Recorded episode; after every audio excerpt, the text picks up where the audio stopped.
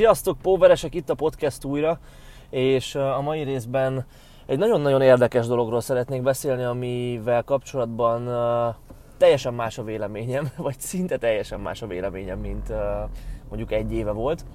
Ez pedig a gyakorlatválasztásnak, és ezen belül, vagy egy kicsit pontosabban megfogalmazva a specifikusság kérdésének a témaköre.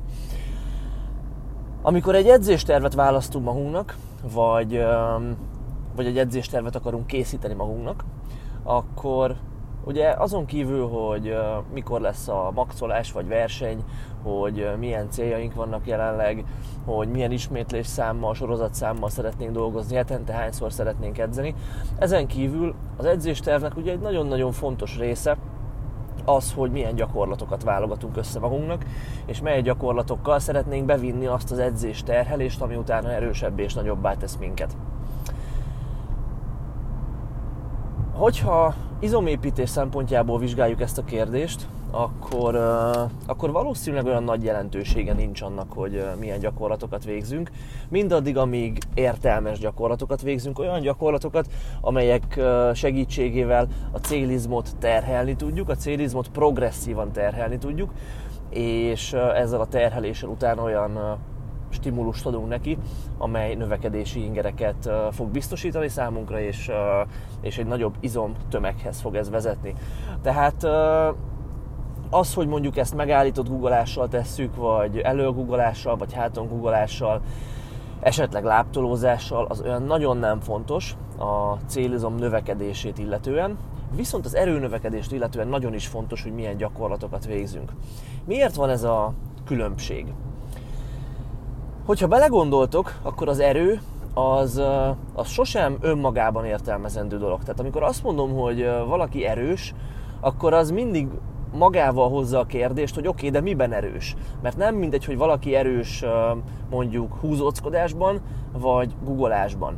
És amikor én azt mondom, hogy erőnövelésre milyen gyakorlatok a jók, akkor, vagy milyen edzés megközelítés a jó, edzés szisztéma, módszerek, akkor ugye nem azt értem ez alatt, hogy a korláton minél tovább tudjunk, nem tudom, lólengést csinálni.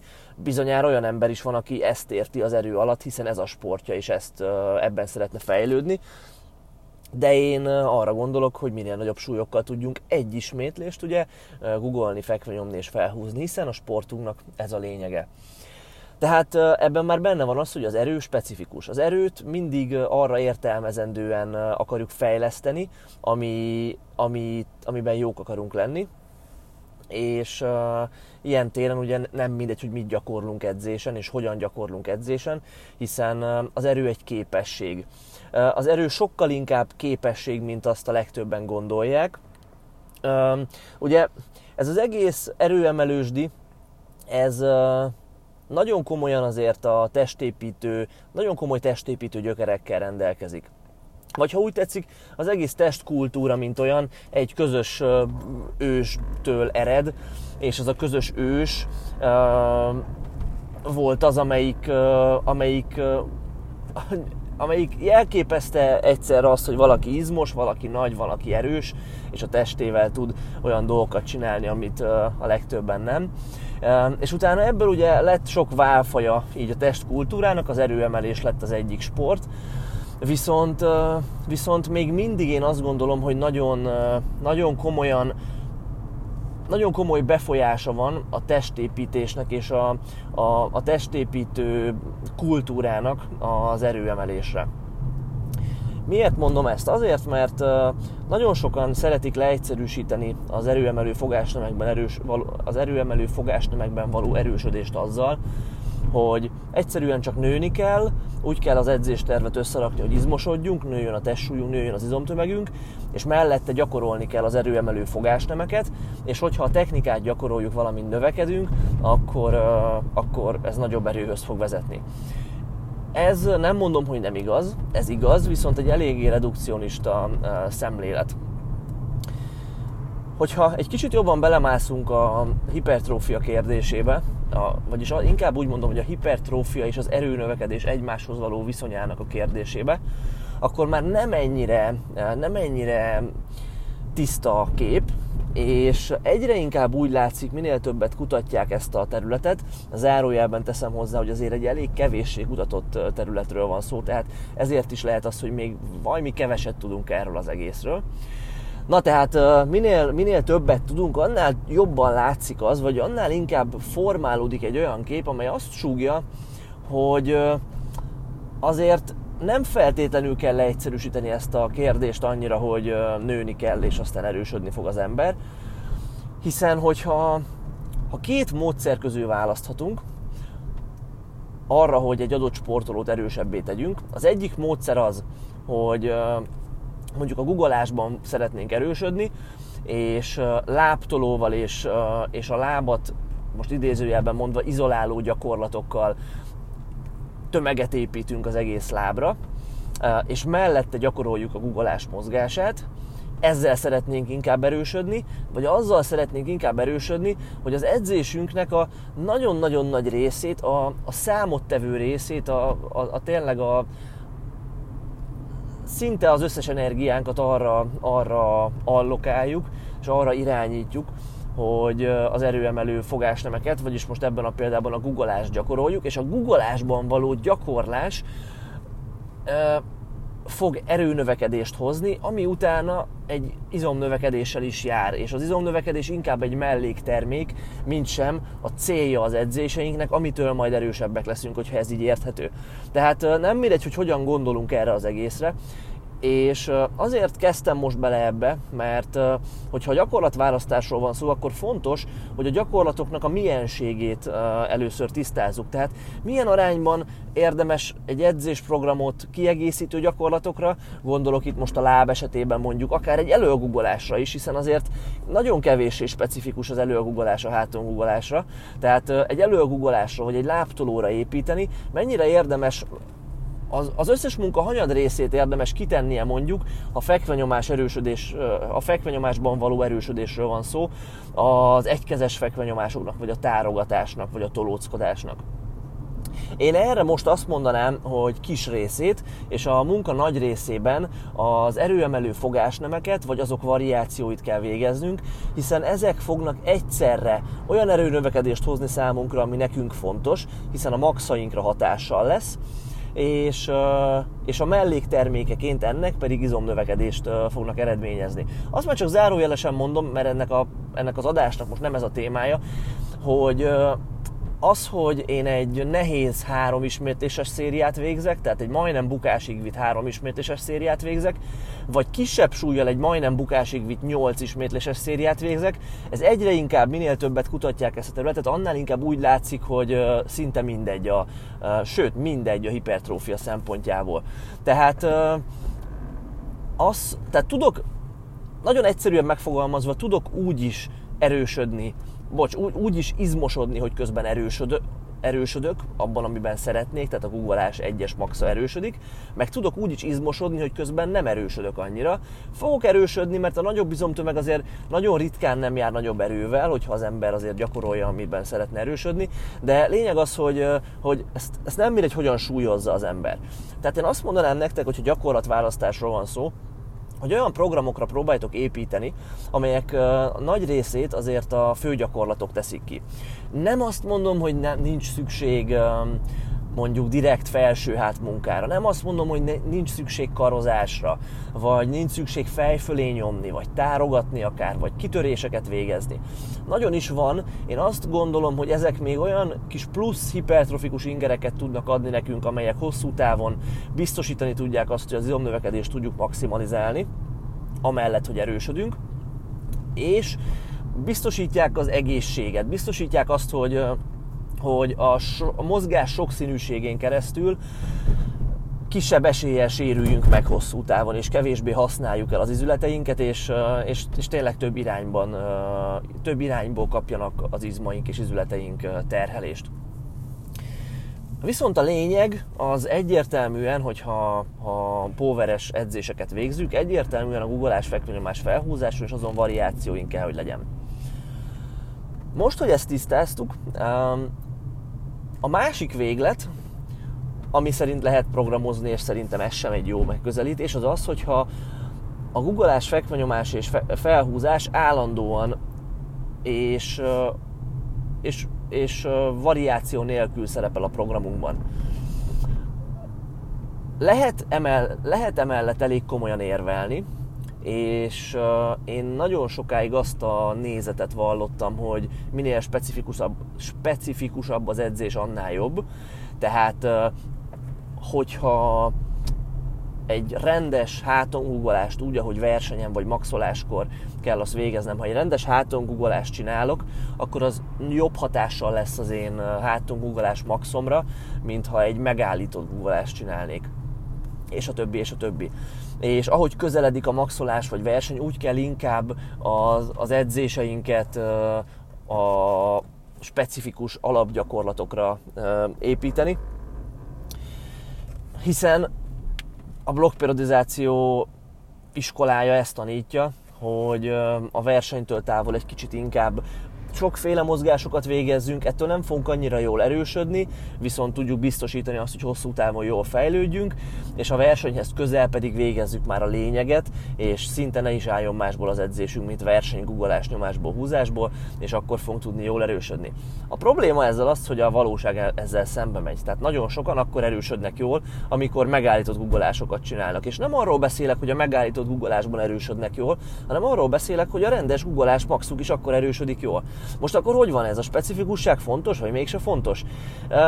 Én azt gondolom erről, hogy a specifikusság sokkal kevésbé fontos, mint, amit, mint ahogy azt nagyon sokáig én is gondoltam, meg hogy azt nagyon sokan gondolják.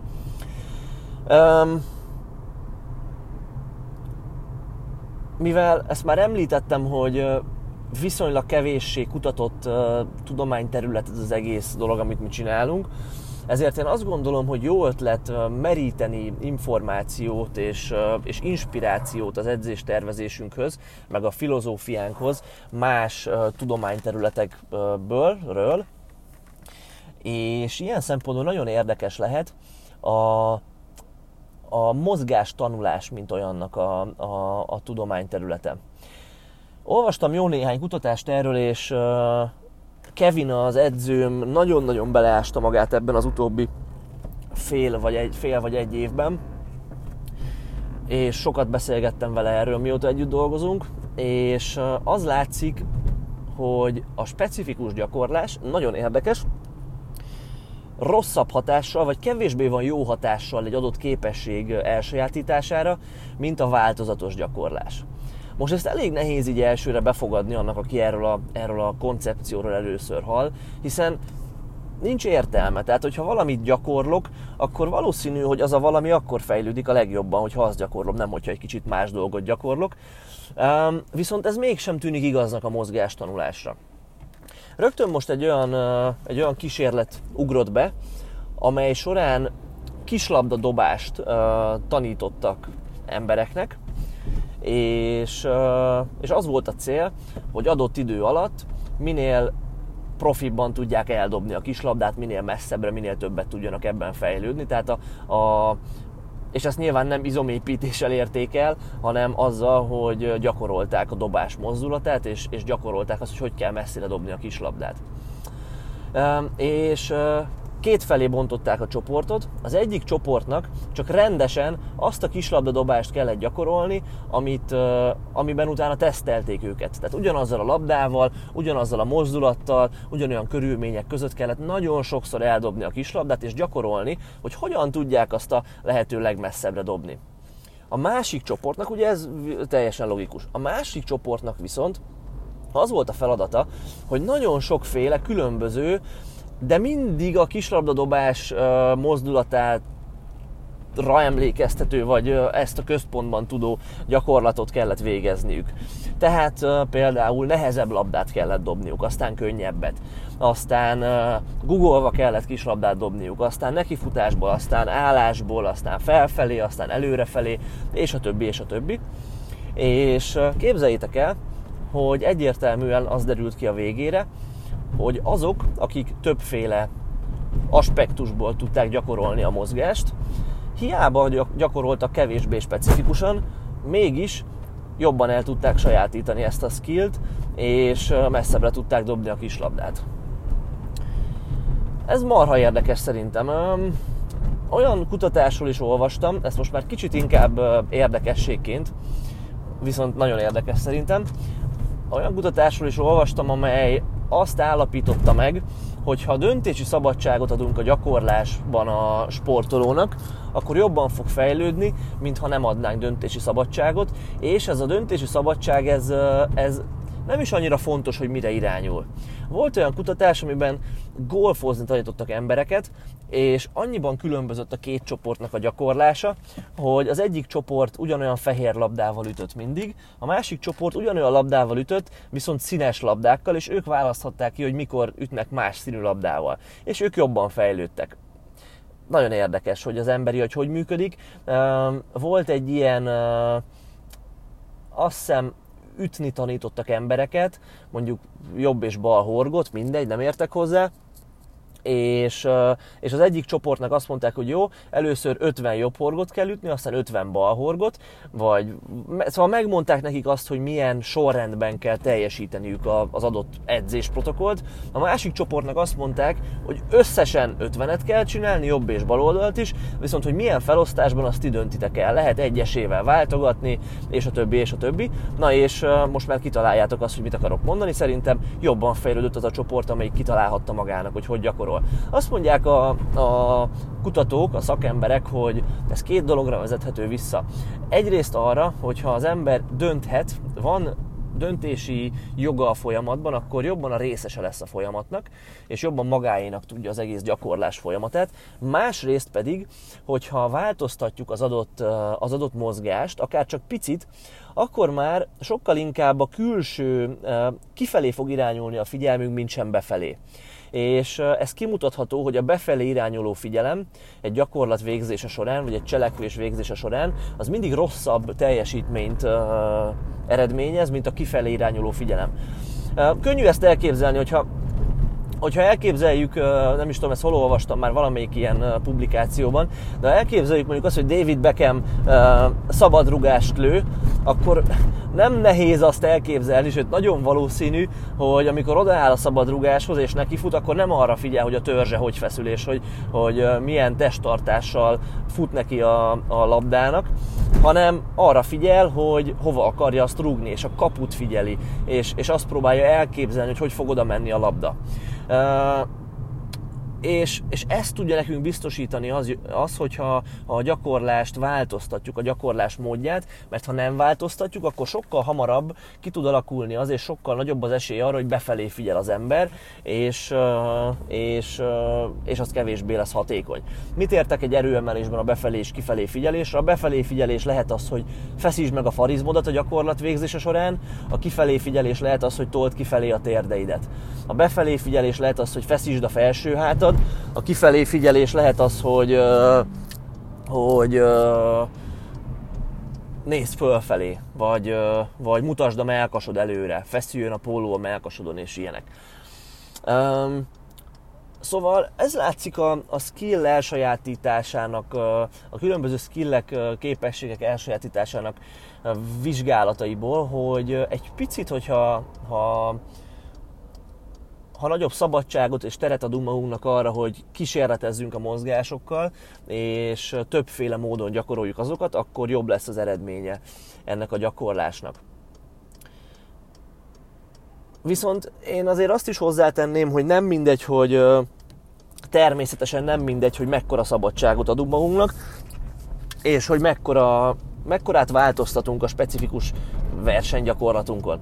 Tehát, hogyha egy googleást azzal nehezítek, hogy megállítom az alján, vagy felfelé megállítom, vagy lassítva megyek le, vagy valamilyen a tempóban végzek változtatást, vagy egy picit szélesebb terpezem, egy picit szűkebb terpezben, egy kicsit lentebb vagy föntebb rakom a rudat, az nagyon-nagyon hasonló mozgást fog eredményezni és így tudja a tanulást segíteni. Viszont, hogyha én mondjuk előgoogolást csinálok helyette, vagy egy Swiss gépen való googolást, hogy most nagyon blőd dolgot mondjak, akkor az már nagyon-nagyon más mozgásmintát fog igényelni, más hogy és más szögekben dolgoznak az izmaim, és, és ez már nem lesz eléggé specifikus ahhoz, hogy, hogy erősödni tudjak.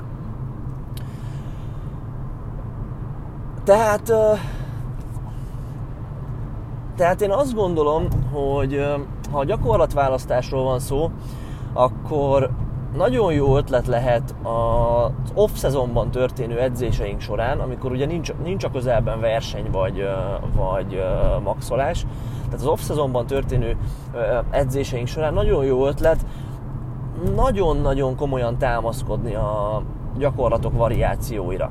Milyen, de itt most, itt most akkor felmerülhet a kérdés, hogy milyen variációkat érdemes használni, és ez az, amire én most nem fog tudni választ adni. Ezt mindig az adott egyénnek a technikája kell, hogy diktálja. Én azt gondolom, hogy edzőnek ez az egyik legfontosabb feladata, hogy ezt meglássa, ehm, hogy, hogy kinek mire van szüksége.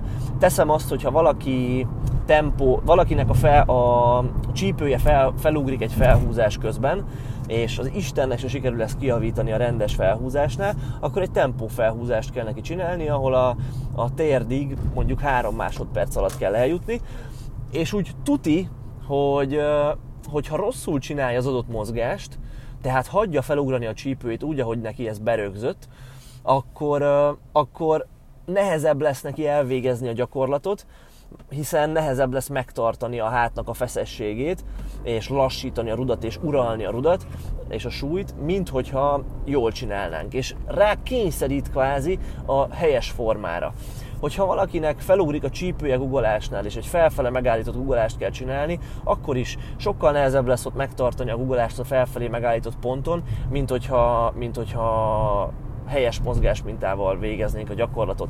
Tehát ezeket kell megtalálni mindenkinek, nagyon-nagyon sokféle variáció létezik, széles terpezben lehet googolni, konvencionális húzóknak lehet, lehet szumóban húzni, és nem csak, hogy lehet ettől nagyon-nagyon jó eredményeket látok egyébként.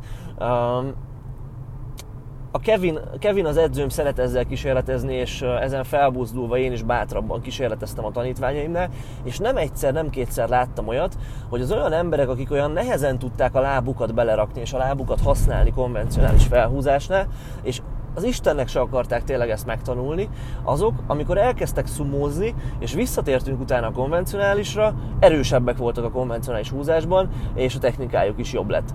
Tehát a specifikus gyakorlás nem mindig jó, sőt, igaz, elmennék addig, hogyha a technika fejlesztése a cél, és egy-egy ilyen szembeötlő technikai problémának a kiküszöbölése a cél, akkor még a specifikus gyakorlás, a versenygyakorlatok gyakorlása még akár rosszat is tehet, hiszen hogyha mondjuk heti kétszer googolok egy héten, és abból az egyik googolás arra irányul, hogy javítsam azt a technikai hibát, a másik viszont egy versenygugolás, ahol ugye teljesíteni akarok, ahol számok vannak, súlyok vannak, és, és, és arra vagyok késztetve, hogy a, a már berögzött uh, formával végezem a gyakorlatot, akkor kicsit magam ellen dolgozok, hiszen a kettő, kettő ütni fogja egymást nagyon könnyen, és lassabban tudom majd ezt a technikai változtatást uh, megszilárdítani, amit, uh, amit meg szeretnék.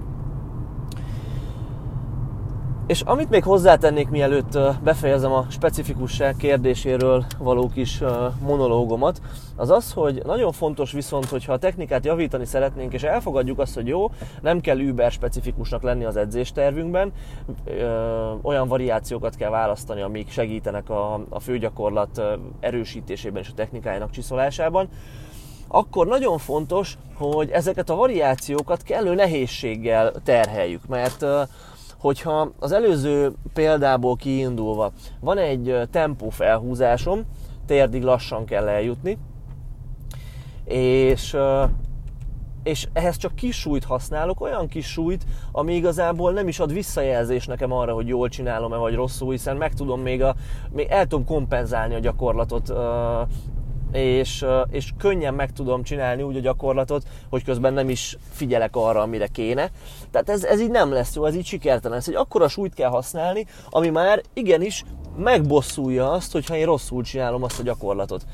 Um, azt gondolom sokan félnek a hibától ebben a sportban, pedig nem kell, amikor mondjuk kosárra dobunk és ezt gyakoroljuk, akkor is benne van az, hogy nem találunk mindig a kosárba, és nem, nem lesz tőle semmi bajunk. Itt is ez ugyanígy van. Nyilván, hogyha valaki über sérülésveszélyes formával csinál valamit, az nem fasza, de, de azért merjünk egy kicsit, én azt gondolom, hibázni, hiszen ez, ez, a, ez a sportoknak a része, és, és ennek a sportnak is része. Remélem, hogy hasznos volt, amit, uh, amit én itt most elmondtam nektek. Nekem az egyik legnagyobb tanulsága az elmúlt mondjuk uh, egy évnek ez, amikor elkezdtünk nehéz uh, variációkkal dolgozni a tanítványaimmal, onnantól nagyon-nagyon jó eredményeket láttunk, mind a formában, mind az erőben. Nem egyszer előfordult az, hogy valaki egy technika fókuszú variációban, és most már itt azért olyan haladóbb emberekről van szó, tehát olyanokról, akik évek óta póvereznek, tehát nem egyszer előfordult, hogy egy technikai variációban valaki a rendes fő versenyvariációjának a súlyait tudta megdönteni, és ami elvileg nem kellett volna, hogy vagy na értitek, nem ami egy, ami egy nagy teljesítmény, hiszen egy nehezített variációban tudta azokat a súlyokat hozni, amiket a rendes variációban sem. Tehát bátran kísérletezetek ezzel. Mm, találni nálunk egy csomó uh, ilyen gyakorlatot Instán, uh, Facebookon, amikor a tanítványainkról felrakunk ezt-azt. Uh, okosan építsétek be az edzéseitekbe, lehet szalagokat használni, láncot használni, hogy egy kicsit megbüntess az adott pozíciókat a, a gyakorlat, és máshogy, máshogy uh, érezzünk rá a rúd mozgására. Um, lehet a tempón variálni, lehet a terpes szélességen, fogás szélességen variálni. Lényeg az, hogy, hogy kísérletezzetek azzal, hogy mi jön be nektek, és ami bejön, azt meg kell tartani, és nem kell ezt túl tudományoskodni. Ami pedig nem jön be, azt, azt nem kell csinálni, de merjetek eltérni a versenygyakorlatoktól, mert ez nagyon-nagyon hasznos tud lenni. Ennyi voltam. Mit szoktam ilyenkor mondani? Igen, edzetek keményen, zabáljatok sokat, kövessétek továbbra is a PVB podcastot, mert uh, mindig ezzel fejezem mostában részeket, de esküszöm, hogy, hogy most már tényleg szeretnék vendégeket hívni, és meg is beszéltem már négy emberrel is, hogy majd csinálunk interjút, és nagyon-nagyon jó részek lesznek, csak senkivel se sikerült még csak hetekre később egyeztetni időpontot, tehát hamarosan, hamarosan egy csomó érdekes vendéggel hallhattok beszélgetést, addig is itt vagyok én nektek, meg, a, meg az én kis monológiaim. Szevasztok!